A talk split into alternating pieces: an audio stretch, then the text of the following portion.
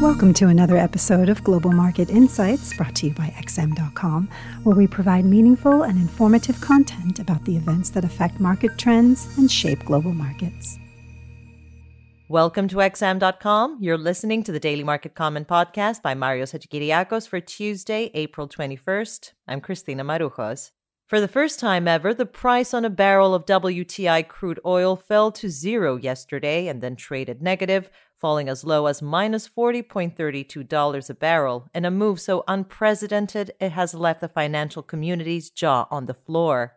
How can a commodity go negative? It has a lot to do with storage capacity, or rather the lack thereof. The WTI futures contract for May expires today, so people who are long that contract on expiry would need to take physical delivery on that oil.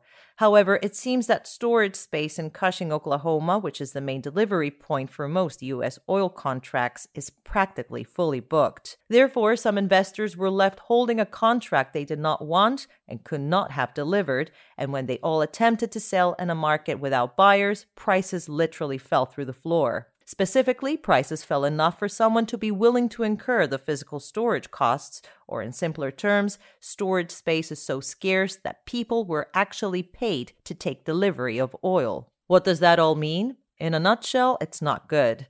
When oil turns into a negative yielding asset, that's a signal that the imbalance between supply and demand has reached a crescendo so great that producers are losing money to get oil off their books, and speculators are playing a game of musical chairs to see who ends up holding those contracts at the end. At the end of the day, the commodity market, which has not received any support from the Fed, might be sending the clearest signal yet that the wheels are coming off the global economy, something bond and stock markets may no longer reflect. In the FX realm, it was the usual oil suspects that suffered, namely the Canadian dollar, Russian ruble, and Norwegian krone.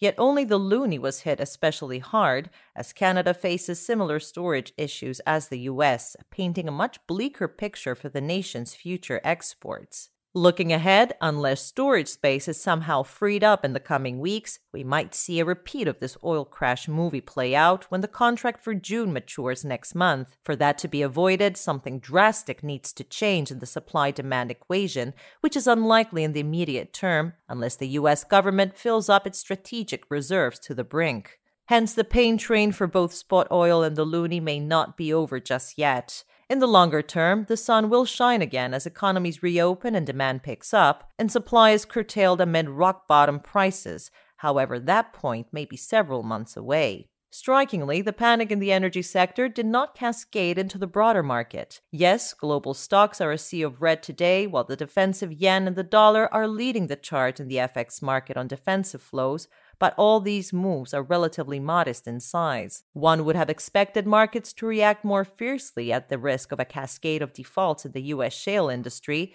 but investors seem well sedated by the unprecedented stimulus measures globally and by hopes for a virus vaccine.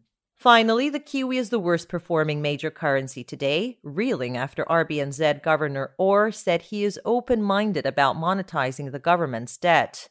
Much of the losses may be owed to algorithmic selling on the headline, since Orr didn't say anything groundbreaking. He's just calling a spade a spade. Quantitative easing is a practice monetization through the back door without admitting it. This was today's Daily Market Comment podcast. Thanks for listening at xm.com.